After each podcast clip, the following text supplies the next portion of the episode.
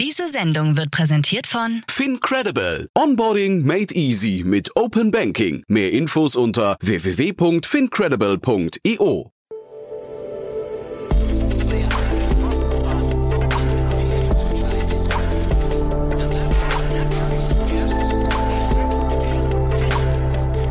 Startup Insider Daily.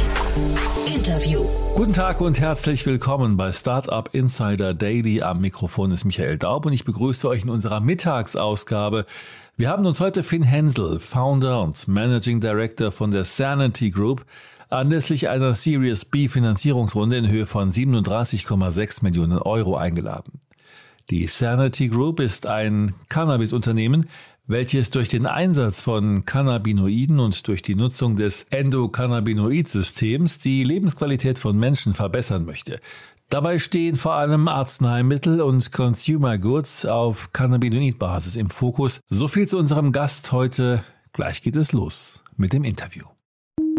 Startups aufgepasst. Die Deutsche Bahn sucht eure innovative Lösung für den Regional- und Fernverkehr von morgen. Gesucht werden spannende Ansätze in den Bereichen automatisiertes Testing, Auswertung von Hate Speech, neue Kundenservices, Reisendeninformation, Datenauswertung, Fahrradanwendungen und Schienenersatzverkehr. 25.000 Euro Finanzierung, exklusiver Zugang zu Datenexperten und Märkten sowie die Möglichkeit auf eine Folgekooperation mit der DB klingen vielversprechend? Dann jetzt bei der DB Mindbox bewerben und gemeinsam durchstarten. Weitere Informationen auf www.dbmindbox.com.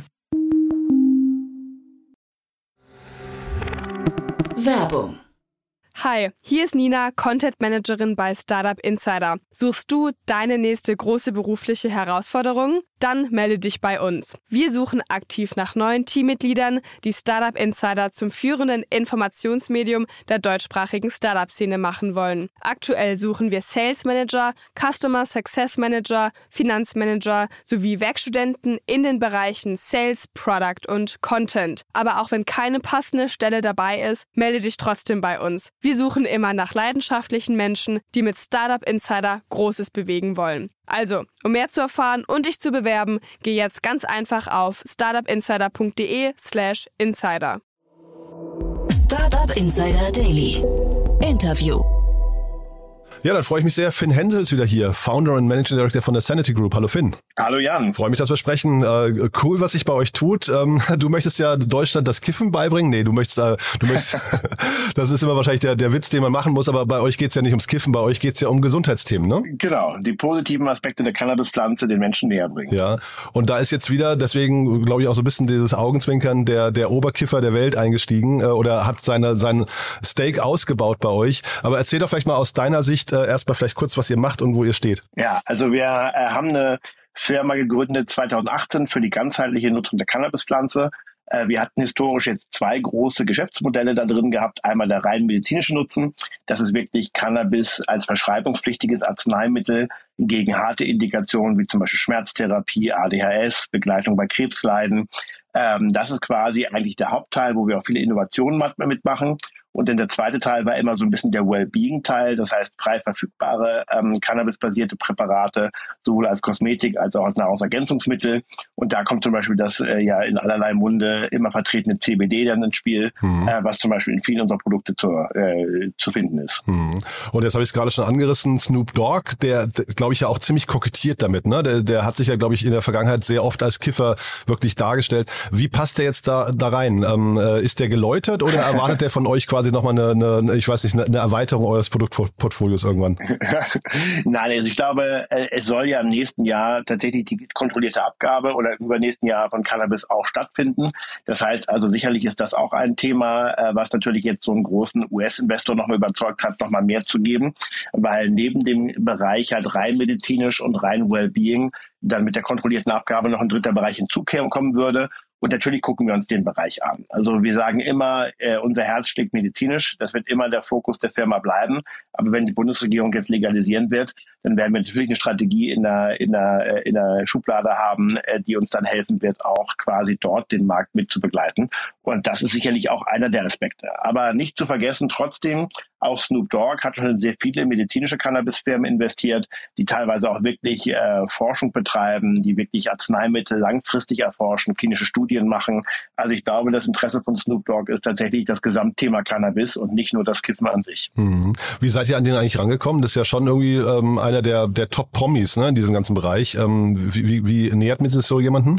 Naja, das ist schon ganz interessant. Der hat seinen eigenen Investmentfonds in den USA, der heißt Casa Verde, also quasi das grüne Haus. Und dieser Investmentfonds ist quasi unter anderem eben äh, oder mehrheitlich sein Geld.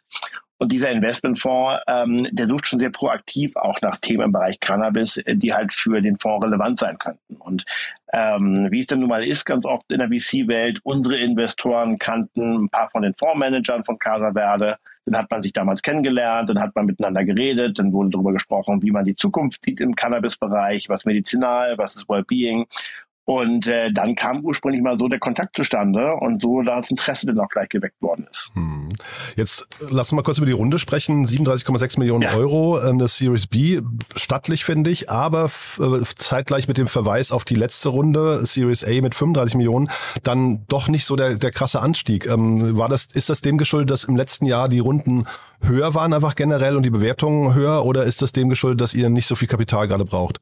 Du, sowohl als auch. Ähm, zum einen äh, muss man in der Tat sagen, es ist dieses Jahr ein schwierigeres Umfeld gewesen ähm, im Bereich Fundraising. Ich glaube, die den Eindruck teilen alle, auch besonders Tech-Firmen gerade im Markt. Ähm, das heißt, das ist sicherlich ein äh, Bereich. Das zweite ist natürlich, man sammelt ja nicht nur Geld ein, um per se Geld einzusammeln, sondern man sammelt ja Geld ein, basierend auf einem Businessplan, um gewisse Investitionen zu tätigen. Und am Ende ist eine Finanzierungsrunde auch ein Kompromiss zwischen äh, Dilution, äh, also Verbesserung und Geld, was man aufnehmen möchte. Und was wir immer gesagt haben, eigentlich hätten wir nur 30 äh, aufnehmen wollen. Dass wir am Ende nun knapp 38 aufgenommen haben, war am Ende dann doch auch dem geschuldet, dass wir dann doch noch ein paar Ideen hatten, ähm, wie okay. wir in dem Businessplan noch besser expandieren können. Aber das hat jetzt nichts damit zu tun, dass wir jetzt äh, äh, gerne mehr Geld eingesammelt hätten, aber am Ende nicht mehr konnten. Aber sicherlich heißt es eben auch richtig, dass das Funding Environment dieses Jahr deutlich schwieriger ist. Diese Ideen, die ihr noch hattet, was sind das für Ideen? Du, also wir haben ja immer gesagt, wir werden den einen Großteil des Investments in den Medizinalbereich stecken, sprich äh, Aufbau von Medizinalprodukten, weitere Innovationen in den Markt bringen, andere Länder noch angehen und das ist auch nach wie vor richtig. Was wir natürlich mit der anderen Hälfte des Geldes machen, ist unter anderem auch Aufbau von eigenen Kapazitäten entlang der Supply Chain. Sprich zum Beispiel, dass wir die Ware auch künftig in Deutschland selber verarbeiten können und nicht auf Dritte angewiesen sind. Äh, dazu gehört aber auch eben, dass wir uns überlegen, eine eigene Retail-Konzept äh, uns zu entwickeln, wo wir uns überlegen, äh, wie soll eigentlich der Kunde künftig außerhalb des medizinischen Bereiches Cannabis kaufen können. Mhm. Ähm, und diese Ideen gehen natürlich schon sehr stark in die Richtung, wie auch eine kontrollierte Abgabe äh, aussehen kann im nächsten oder übernächsten Jahr, an der die Regierung ja gerade arbeitet und wie man dort partizipieren kann. Mhm. Diese Supply Chain-Themen, ähm, ihr habt ja auch Herstellerpartnerschaften bekannt gegeben. Ähm, wie wichtig ist das für genau. euch? Also gibt's hier, gibt's hier, ähm, sag mal, die, droht hier die Gefahr, dass die Supply Chain gebrochen wird oder, oder gestört wird? Also ich sage immer, das aller, aller, aller Wichtigste eigentlich in allen Märkten, äh, die am Ende Konsumenten oder Patienten betreffen, ist immer die Produktqualität. Und dementsprechend ist für uns natürlich das Allerwichtigste, genug Produkt zu bekommen und das richtige Produkt zu haben von der Qualität. Mhm. Und was wir natürlich jetzt machen, ist, äh, dass wir überall auf der Welt Hersteller für uns gewinnen, die ihr Produkt nach Deutschland schicken aber wie hier bisher noch keine zentrale Stelle hat, die das Produkt dann zu Ende verarbeitet, verpackt, nochmal Qualitätskontrolle macht und da selber die Hand drauf zu haben und nicht von, sage ich mal, Drittparteien abhängig zu sein, notwendigerweise, ähm, oder zumindest Partnerschaften in dem Bereich aufzubauen. Mhm. Das ist, glaube ich, eine der relevantesten Themen, äh, denen wir uns gerade widmen können, äh, weil eben genug und gutes Produkt zu haben, wird künftig wahrscheinlich über den Erfolg oder Misserfolg der Firma entscheiden. Mhm. Und diese Retail-Konzepte, die du gerade angesprochen hast, wie hat man sich die vorzustellen? Äh, äh, stiehlt ihr da eher so auf Apothekenähnliche Stores oder ist das eher so eine, eine Wellness-Lifestyle-Marke oder wie hat man sich das vorzustellen? Naja, musst du dir so vorstellen, dass quasi die Apotheken ähm, sicherlich jetzt gerade im Medizinalbereich die Hauptabgeber sind äh, oder beziehungsweise die einzigen Abgabestellen für Medizinalcannabis. Mhm. Das heißt, die werden natürlich auch weiterhin von uns ganz normal bedient werden. Wir haben da tolle Partnerschaften aufgebaut. Ähm, aber wenn es eine kontrollierte Abgabe vom Staat auch noch geben wird ähm, in den nächsten zwei Jahren, dann hat ja die Bundesregierung schon gesagt, sie würden gerne lizenzierte Fachgeschäfte ähm, sehen, die dann auch über die Apotheken hinaus Cannabis in den Markt abgeben. Und wie die Geschäfte dann aussehen können, muss man dann angucken. Ich schätze mal, sie werden eher wie eine Apotheke aussehen und weniger wie ein Lifestyle-Geschäft, mhm. weil natürlich man auch verhindern möchte, dass jetzt quasi alle Leute äh, schon allein aufgrund des coolen Designs und der irgendwie des guten Brandings in die Stores reingehen mhm. und am Ende äh, in Versuchung geführt werden, Cannabis zu konsumieren, obwohl sie eigentlich gar nicht wollten. Mhm. Deswegen, da warten wir jetzt natürlich darauf ab, wie die Regierung jetzt konkretisiert, wie sie sich diese kontrollierte Abgabe vorstellt. Aber das heißt, man könnte sich eure Marke durchaus dann irgendwie in Einkaufszentren und so weiter vorstellen. Das klingt so ein bisschen nach Franchise-Optionen eigentlich auch, ne? Ja, also ich würde sagen, Franchise ist in dem Fall schwierig, weil ähm, du brauchst eine Lizenz, ähm, um das abgeben zu können. Die Lizenz liegt normalerweise in einer Firma mhm. und das dann als Franchise auszugeben in mehrere Kleinfirmen, die dann wiederum Geschäfte betreiben, kann ich mir schwierig vorstellen. Äh, es gibt aber Wettbewerber in unserem Markt zum Beispiel, die durchaus äh, sich gerade überlegen, wie so eine Franchise-Kette aussehen könnte. Dass man sagt, man gibt halt nur quasi Regeln vor und dann hat man halt Einzelunternehmer in verschiedenen Städten, die dann die Geschäfte umsetzen. Mhm. Ähm, in den USA hat sich das nie durchgesetzt. Ähm, Warum kann ich schwer sagen? Vielleicht weil das Produkt denn doch äh, zu speziell ist oder weil die Regularien zu schwierig sind drumherum. Aber sicherlich beobachten wir das auch ganz genau. Hm. Jetzt sind wir natürlich aufgrund seines Promi-Faktors, haben wir nur über, über Snoop Dogg gerade gesprochen, aber an der Runde haben sich ja noch weitere beteiligt. Vielleicht magst du uns dann noch mal kurz durchführen. Genau, also zum einen hat sich ein äh, ähm, Beyond Nikotin Fund äh, der Firma BAT, also eine alte Tabakfirma, die jetzt quasi aus dem Bereich Nikotin weggehen möchten, beteiligt. Äh, zum zweiten hat sich Red Alpine wieder beteiligt. Das ist ja quasi ähm, der Lead Investor der letzten Runde gewesen. Mhm. Aber auch mehrere kleinere haben sich wieder beteiligt, diese Runde. Und das ist natürlich für uns schön, weil es zum einen zeigt, dass die Leute ähm, nachhaltig Vertrauen in unsere Strategie, aber auch in unseren Markt haben und zum anderen, dass halt so ein großer, ähm, sage ich mal, äh, Fonds reingekommen ist, der quasi die, die Firma BAT weg von Tabak führen möchte, mhm. ist natürlich auch eine spannende Geschichte, weil wir haben uns da halt sehr stark mit beschäftigt, was das bedeutet äh, und wollen wir, dass quasi ähm, der Fonds bei uns überhaupt investiert. Aber das Interessante ist, ich finde es ja schön, wenn Tabakfirmen inzwischen dazu übergehen, äh, eben nicht mehr in Tabakprodukte investieren zu wollen, sondern eben in Gesundheitsprodukte. Und äh, dementsprechend freue ich mich eigentlich fast darüber, wenn wir halt deren Geld gut einsetzen können und damit auch Gutes tun. Mhm. Jetzt klang das eben so ein bisschen durch, als äh, konzentriert ihr euch hauptsächlich auf Deutschland, ne? Dieses Thema Legalisierung, Apotheken und so weiter, das klang alles so, als wäre, als ist quasi momentan das Ganze bestimmt von Regulatoren in, äh, Regulatoriken im deutschen Markt. Bleibt das bei euch ja. bei Deutschland oder geht ihr auch raus aus Deutschland? Nein, also ich sag mal so, wenn wir künftig drei ähm, Geschäftsbereiche haben, einmal medizinisch, einmal Wellbeing und als dritten Bereich eben dann möglicherweise die kontrollierte Abgabe, äh, wovon wir momentan ausgehen, ist, dass eine kontrollierte Abgabe in Deutschland, in der Schweiz und vielleicht möglicherweise mittelfristig in Portugal stattfinden wird können. Äh, wir werden uns jetzt erstmal in Schritt eins auf äh, Deutschland und die Schweiz in dem Bereich fokussieren. Mhm. Im Wellbeing-Bereich sind wir ohnehin ähm, fast schon, glaube ich, in vier, fünf Ländern vertreten. Mhm. Und im Medizinalbereich sind wir heute nur in Deutschland vertreten, aber auch da sind wir gerade dabei, für nächstes Jahr Partnerschaften zu schließen, dass wir zum Beispiel auch in Länder wie Polen, Portugal, äh, potenziell Spanien oder sogar die UK dort halt eben unsere medizinischen Arzneiprodukte vertreiben können. Mhm. Und sagen wir, der Markt, den ihr insgesamt adressiert, wie, wie, wie kann man den eigentlich umreißen? Wie groß ist der? Ähm, weil der wacht ja so ein bisschen auf auch, ne? Den kann man wahrscheinlich noch gar nicht ja, richtig greifen. Ne? Du, es ist ganz interessant, weil der Medizinalmarkt und der Wellbeing-Markt, die sind gerade am Entstehen. Wenn du jetzt natürlich sagen würdest, äh, Medizinalcannabis ersetzt irgendwann alle Schmerzmittel, dann müsstest du sagen, der Schmerzmittelmarkt ist x Milliarden groß und das ist das, was du ersetzen möchtest. Mhm. Ähm, ich glaube, der ist in Deutschland so zwei Milliarden groß. Das heißt also ein riesiger äh, Markt natürlich. Das zweite Thema ist aber, wenn du dir anguckst, wer heute eigentlich illegal Cannabis in Deutschland konsumiert. Ähm, und wenn du jetzt mal wieder Deutschland nur nimmst, dann wird der Markt alleine irgendwo zwischen vier und zehn Milliarden geschätzt. Ähm, und das gibt ja schon eine leichte Indikation, wie groß der Markt zusätzlich zum medizinischen Markt noch sein kann. Das heißt also, wir gehen davon aus, dass wir alleine in Deutschland eigentlich ein Marktpotenzial von 10 Milliarden haben Mhm. Ähm, in anderen Ländern sogar theoretisch noch mehr. Ähm, zum Beispiel alleine ähm, der kalifornische Markt, obwohl Kalifornien ja deutlich kleiner ist von, den, von der Bevölkerung als Deutschland, ist schon alleine bei 12 Milliarden.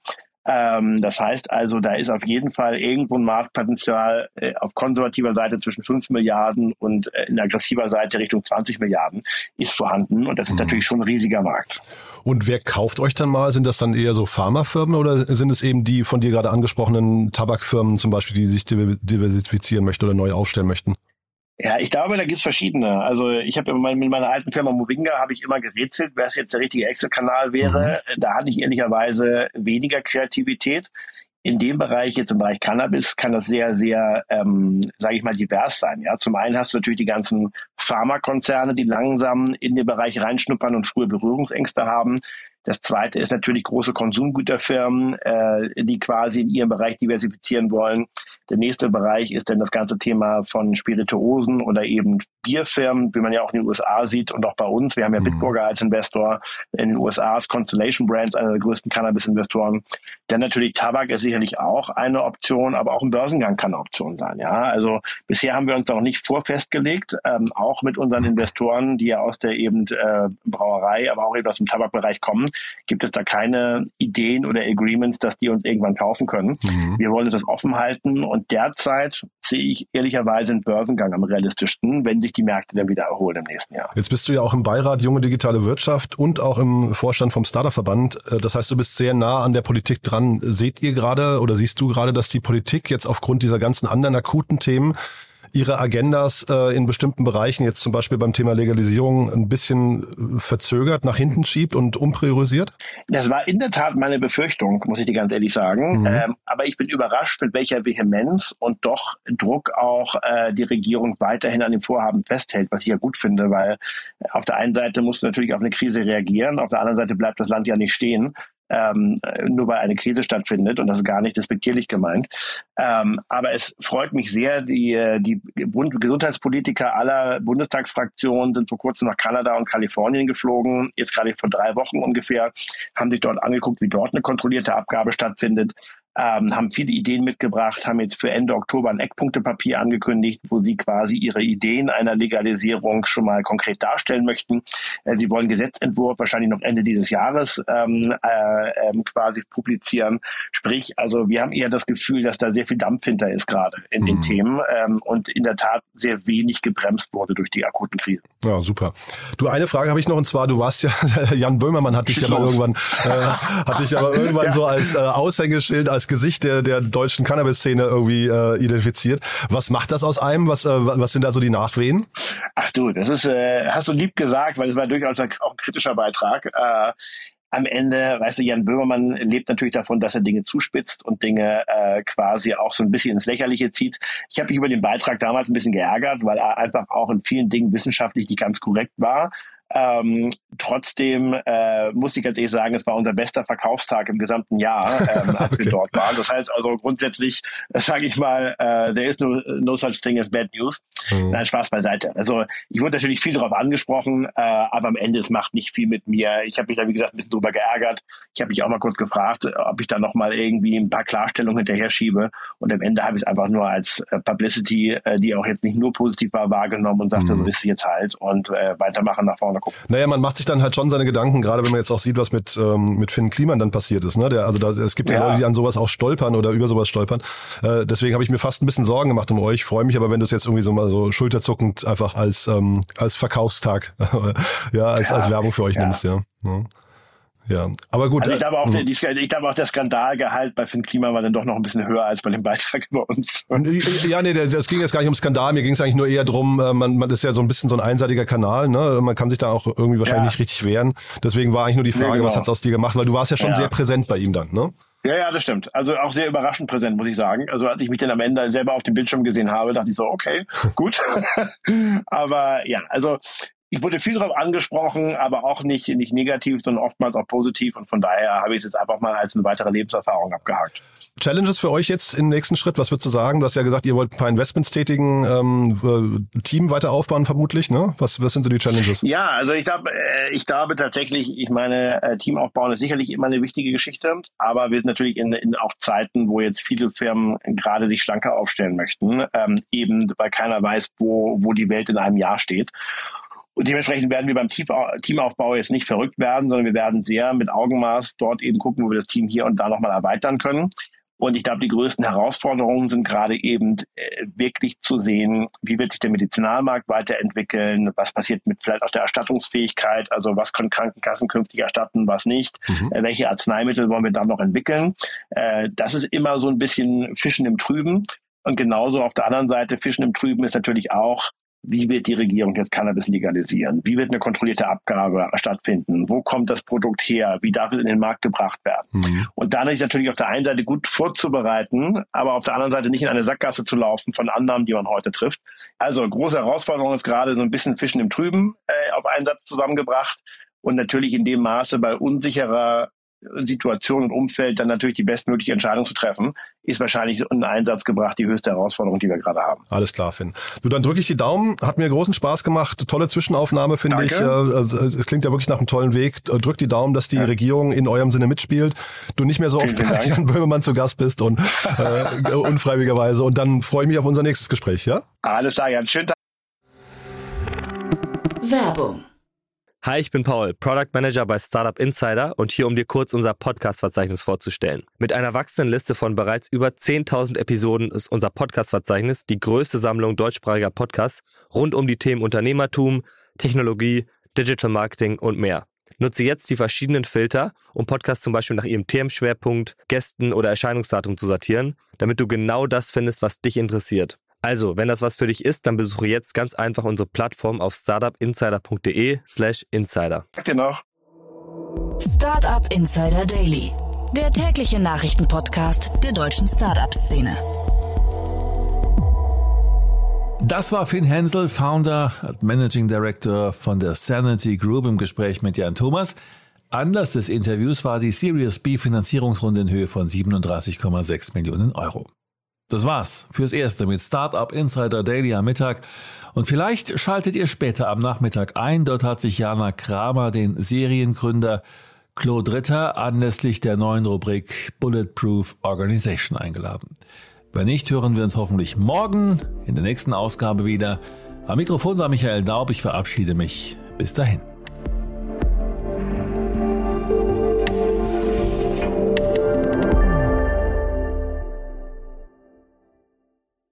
Sendung wurde präsentiert von Fincredible. Onboarding made easy mit Open Banking. Mehr Infos unter www.fincredible.io.